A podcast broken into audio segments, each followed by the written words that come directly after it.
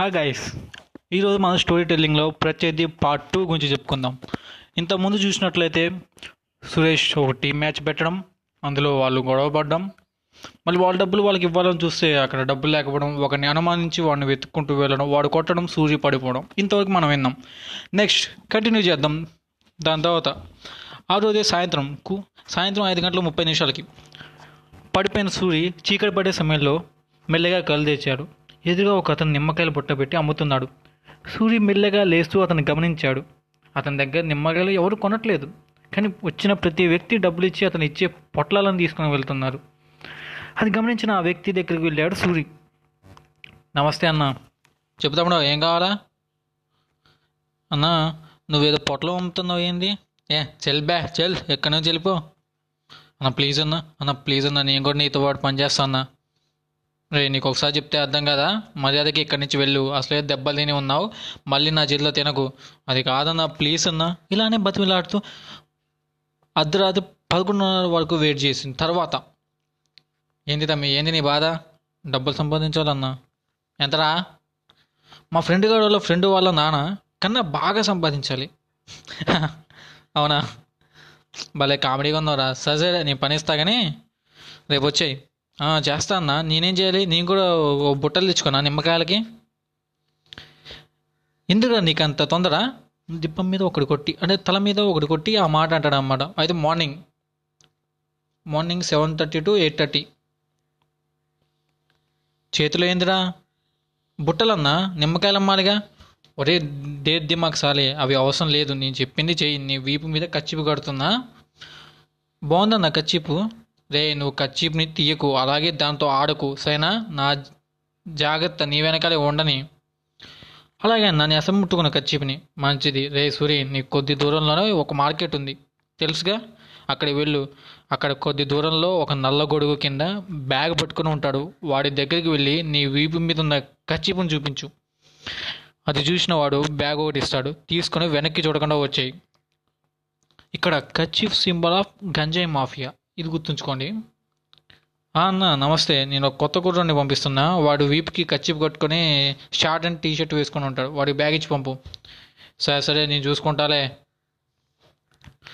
సూరి మార్కెట్లో అడుగుపెట్టినప్పటి నుంచి అక్కడ అందరూ అతన్ని గమనిస్తూ ఉంటారు.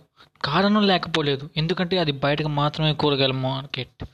లోపల జరిగేది గంజాయి డీలింగ్స్. వాడిని చూడగానే వాడు పోలీసులు పంపినవాడా లేక మనవాడా అని చూస్తున్నారు.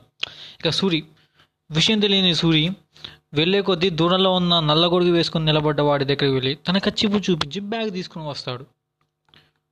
రోజు వాళ్ళ అన్న అదే పని ఇచ్చేవాడు వాడు చెప్పినట్టు చేసేవాడు. వాడి ఒకరి దగ్గరని కలవడం వాడి దగ్గర బ్యాగ్ తీసుకోవడం ఇలా కొన్ని రోజులు బాగానే జరుగుతుంది. కొన్ని రోజులు డబ్బులు కూడా బాగానే వచ్చాయి మా సూరికి అన్న నాకు ఈరోజు సెలవు కావాలా?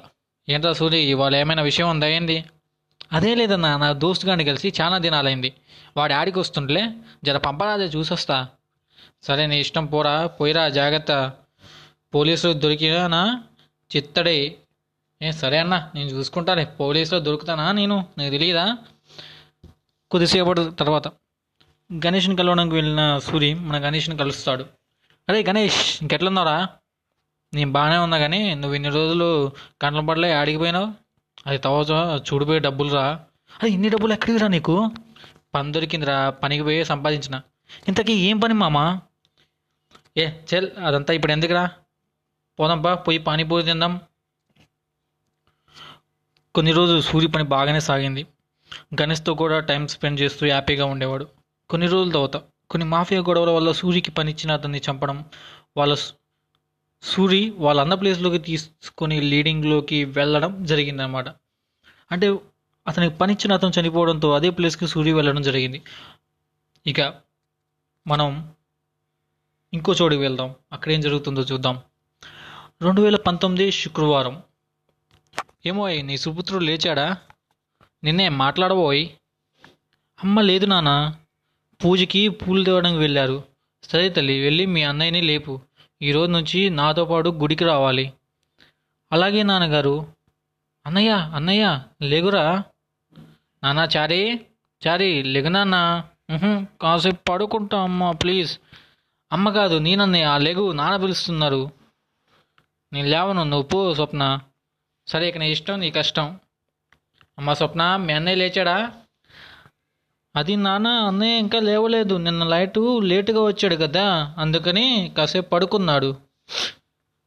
నాన్నగారు నువ్వు వాడిని వెనక వెనకేసుకు రాకు. రే రవీంద్ర రవీంద్ర ఇట్రారా నీ అమ్మ అమ్మ బాబోయ్ ఇప్పుడు ఇలా చెల్లి చెప్పినప్పుడే లేచి ఉండాల్సింది "ఆ, వస్తున్నా నాన్నగారు అండి చెప్పండి నాన్నగారు. చూడు రవీంద్ర ఈ రోజు నుంచి నువ్వు నాతో పాటు గుడికి రావాలి. అక్కడ బాధ్యతలు నువ్వే చూసుకోవాలి. నువ్వు ఇంకా చిన్నపిల్లోడి కావు. ఆ చిల్లా తిరుగులు వదిలే. నాకు బాగుండడం లేదు. రేపో మాపో అన్నట్లు ఉంది నా పరిస్థితి. నా తర్వాత మీ అమ్మని చెల్లిని చూసుకునే బాధ్యత నీది. అందుకని చెప్తున్నా. గుడికి వచ్చి పనులు నేర్చుకో. నేను హఠాత్తుగా పోయినా నీకు ఏ విధంగా పనివాడిని చేయగలిగాను అనే సంతృప్తి ఉంటుంది నాకు సరేనా? అయ్యో నాన్నగారు అంత మాట అనకండి మీకేం కాదు. మీరు లేని ఈ ఇంటిని ఊహించుకోలేం. నేను ఈ రోజు నుంచి మీ చెప్పినట్టే వింటాను. ఇప్పుడే స్నానం చేసి వస్తాను. ఇద్దరం కలిసి గుడికి వెళ్దాం నాన్నగారు.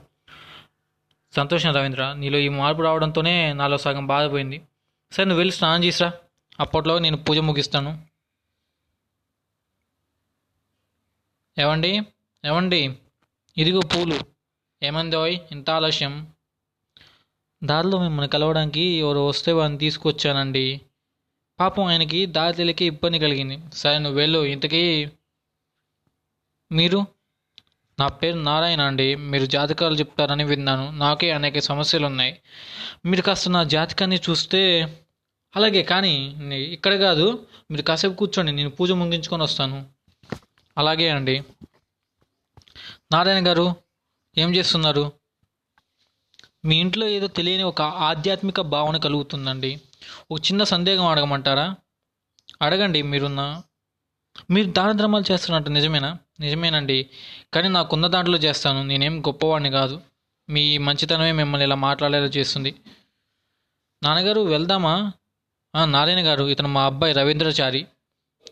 నమస్కారం అండి నమస్కారం బాబు. నీకు వెళ్దాం పడండి నా కారులో వెళ్దామండి. సరే మీ ఇష్టం. కొద్దిసేపటికి గుడి ఆవరణలో చూడండి నారాయణ గారు మీ జాతికి రీత్యా కొన్ని ఇబ్బందులు కలిగి ఉండొచ్చు కానీ అవి శాశ్వతం కాదు. మీరు కంగారు పడాల్సింది ఏమీ లేదు వారం రోజులు అంతా సర్దుకుంటుంది కానీ మీరు జాగ్రత్తగా ఉండరు సుమి.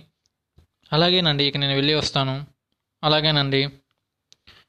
కొద్దిసేపటికి ఎంతసేపటికి నారాయణ గారు వెళ్ళకపోవడంతో రవీంద్రచారి వాళ్ళ నాన్నగారు వెళ్ళి అతను నడవడం జరుగుతుంది. ఏమైంది నారాయణ గారు ఇంకా వెళ్ళలేదు? మా డ్రైవర్ తాగి పడిపోయాడు. నేనేమో తొందరగా వెళ్ళాలి. సిటీకి వెళ్తే అక్కడ నా క్యాబ్స్ కంపెనీ ఉంది. మా వాళ్ళు పికప్ చేసుకుంటారు. ఇంత దూరం వాళ్ళు రావడం కష్టం. అయ్యో మీరేం కంగారు పడకండి. మా అబ్బాయి డ్రైవింగ్ బాగా చేస్తారు మీరు వాడిని తీసుకుని వెళ్ళండి. మీకు ఎందుకండి ఇబ్బంది? అలాంటిది ఏమీ లేదు నాన్న చారీ? నాన్న చారీ వీరిని సిటీ దగ్గర వదిలేసిరా? అలాగే నాన్నగారు.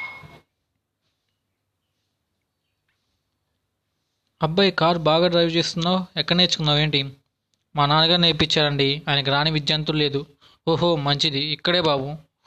నేను ఇక్కడి నుంచి వెళ్తాను. సరేనండి. ఆ బాబు ఒక విషయం. ఇది నా విజిటింగ్ కార్డు. నీకు ఏదైనా జాబ్ కావాలన్నా కారున్నా చెప్పు జాబ్ ఇస్తాను నేను. సరేనండి ఇక వెళ్తాను. కొద్దిసేపటి తర్వాత గుడికి చేరుకున్న రవీంద్రచారికి తన తండ్రి కనపడకపోవడంతో తన ఇంటి దారిలో నడక ప్రారంభించాడు. తనని అందరూ గమనించడం చారి గమనించి ఎందుకు అందరూ తన వైపే చూస్తున్నారో అర్థం కాలేదు. మెల్లగా తన ఇంటికి చేరుకున్నాడు. అక్కడే చాలామంది ఉండటంతో తలను తెలియని భయం మొదలైంది. దీన్ని అలజడి అని కూడా అనుకోవచ్చు మనం. అడుగులో అడుగు వేస్తూ మెల్లగా తన ఇంటి లోపలికి అడుగు పెట్టిన వెంటనే తను చూసిన ఆ దృశ్యానికి నిరికాంతో పోయి అలా కుయ్యబారిపోయాడు. తన తండ్రి మరణం నమ్మలేనిదిగా మిగిలిపోయింది తన జీవితంలో. అమ్మ చెల్లెల బాధ్యత తన మీద ఉంది. ఊరిలో ఏ పని చేయలేని స్థితి. పని చేసిన తన తండ్రి పరువు ఇంటి గౌరవం చేయనియ్యవు. ఇంతలోనే కలకలకాల ఆడిన ఇల్లు దారిద్ర్యంతో నిండిపోయి ఉంది ఇక అక్కడ ఉండలేక తన తల్లి నగల మిద్దాలతో కారు కొనుక్కొని తన చెల్లి పెళ్ళి చేయడానికి డబ్బు సంపాదించడానికి హైదరాబాద్ వస్తాడు రవీంద్రచారి నారాయణ గారిని కలిసి వాళ్ళ కంపెనీలో కార్ నెంబర్ రిజిస్టర్ చేసి ఆ కంపెనీ పేరు మీద తన కారు నడుపుడు డబ్బులు కూడబెడుతూ ఉంటాడు. ఇక మరోవైపు చూద్దాం. మరోవైపు రెండు వేల మూడు అర్ధరాత్రి ఊరిన గాలి వీస్తున్న సమయం. తొమ్మిది సంవత్సరాల పిల్లవాడు ఆదిత్య కనకరాజ్ అతనే తన ఇంటి కిటికీ పక్కన నుంచొని ధారాళంగా పడుతున్న వర్షాన్ని చూస్తూ నిలబడి ఉన్నాడు. అదే సమయంలో బయట వర్షం పడుతుంటే ఉరుములు మాత్రం ఇంట్లో వస్తున్నాయి. దానికి కారణం లేకపోలేదు. అదే వాళ్ళ తల్లిదండ్రులు గొడవ పడ్డం. తన పరిస్థితి తనకే అర్థం కావడం లేదు. దారి చూపాల్సిన వాళ్ళే గొడవ పడుతుంది తను మాత్రం ఏం చేయగలడు? కొద్దిసేపటి వరకు గొడవ జరుగుతూనే ఉంది. కొన్ని నిమిషాల తర్వాత ఆ గొడవ ఆగిపోవడంతో వెనక్కి తిరిగి చూశాడు ఆదిత్య. కానీ ఇంతకు ముందులాగా తన తల్లి తండ్రి కనపడలేరు తన తాత కనిపించడంతో తనకేం జరిగింది అనేది తెలియడం లేదు. ఆ అమాయకపు ముఖంలోని బాధని ప్రశ్నని అర్థం చేసుకున్న తాతగారు ఆదిత్యతో ఇక నుంచి నీకు అన్నీ నేనే నాన్న. నువ్వు బాధపడాల్సింది ఏమీ లేదు. నీకు తోడుగా నేనున్నా అని అండగా నిలిచాడు. పెరిగే కొద్దీ ఆదిత్యతో పాటు అతని చెడు లక్షణాలు కూడా పెరుగుతూ వచ్చాయి. తాగడం తిరగడం పబ్బుల్లో ఇలా మొదలగున వాటికి అలవాటు పడిపోయాయి దీనికి కారణం తన తాత గారాభం తన తల్లిదండ్రులు దూరం అవ్వడం. ఇక తనని ఆపేవాళ్ళు ఎవరు లేకపోవడంతో విచ్చలవిడిగా తన డబ్బుల్ని వెదజల్లడం స్టార్ట్ చేశాడు. ఇక రాను రాను జల్సాలు అమ్మాయిలతో తిరగడం కార్లు రొమాన్స్ తాగి పోలీసులకు దొరకడం తన జీవితంలో కామన్ అయిపోయాయి. పుట్టుకతోనే డబ్బున్నవాడు కావడంతో వాళ్ళు తనని ఎవరు ఏమీ అనలేకపోతున్నారు. ఇక ఇలానే కొనసాగితే తన మనవడు చెడిపోతాడని గ్రహించిన ఆదిత్యకి కంపెనీ బాధ్యతలు అప్పగించడం జరిగింది.